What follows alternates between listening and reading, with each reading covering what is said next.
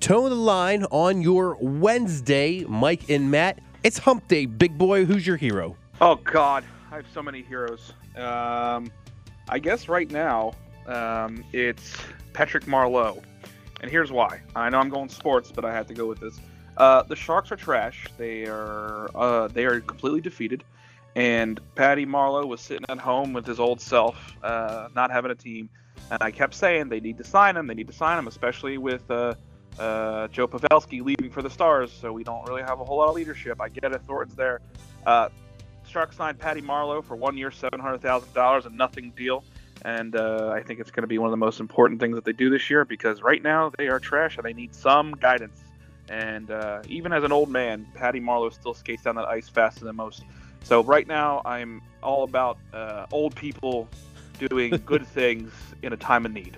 It's uh, interesting because it's three games into the season, and it's not like the NFL season where there's 16 games, there's 82, and you're already panicking.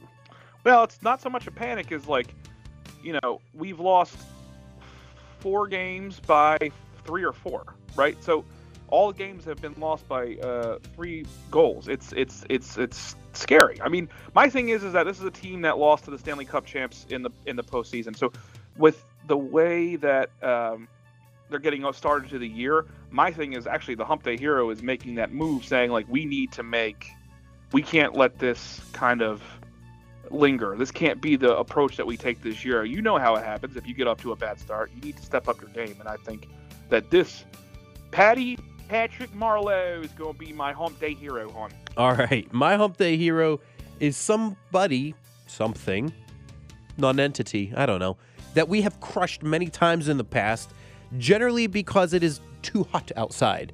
Not today, Matt. Not today. My hump day hero is good old Mother Nature.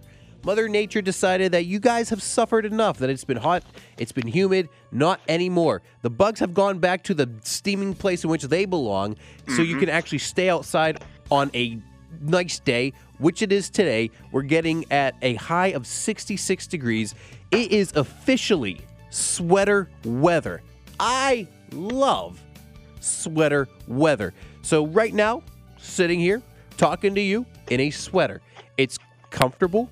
It's Yep. con- it's convenient. It's work appropriate. It's Yep. like somebody's just giving you a nice warm hug throughout the entirety of the day. Okay, now now I, pushing it. I must remind you, dear listeners, that along with sweater weather also comes what I saw way too much of. Whoa!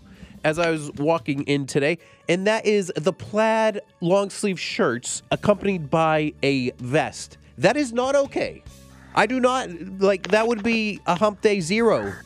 But Ooh, I like that. Today- can start doing those too, by the way. your hump day hero because I can go outside and not sweat under my undercarriage I love it. is Mother Nature. I am is one sweaty undercarriage. Mother Nature for the win. Sweet. FTW. Lover. All right, we got two game fives today in the baseball playoffs. We got the Nationals and the Dodgers in LA.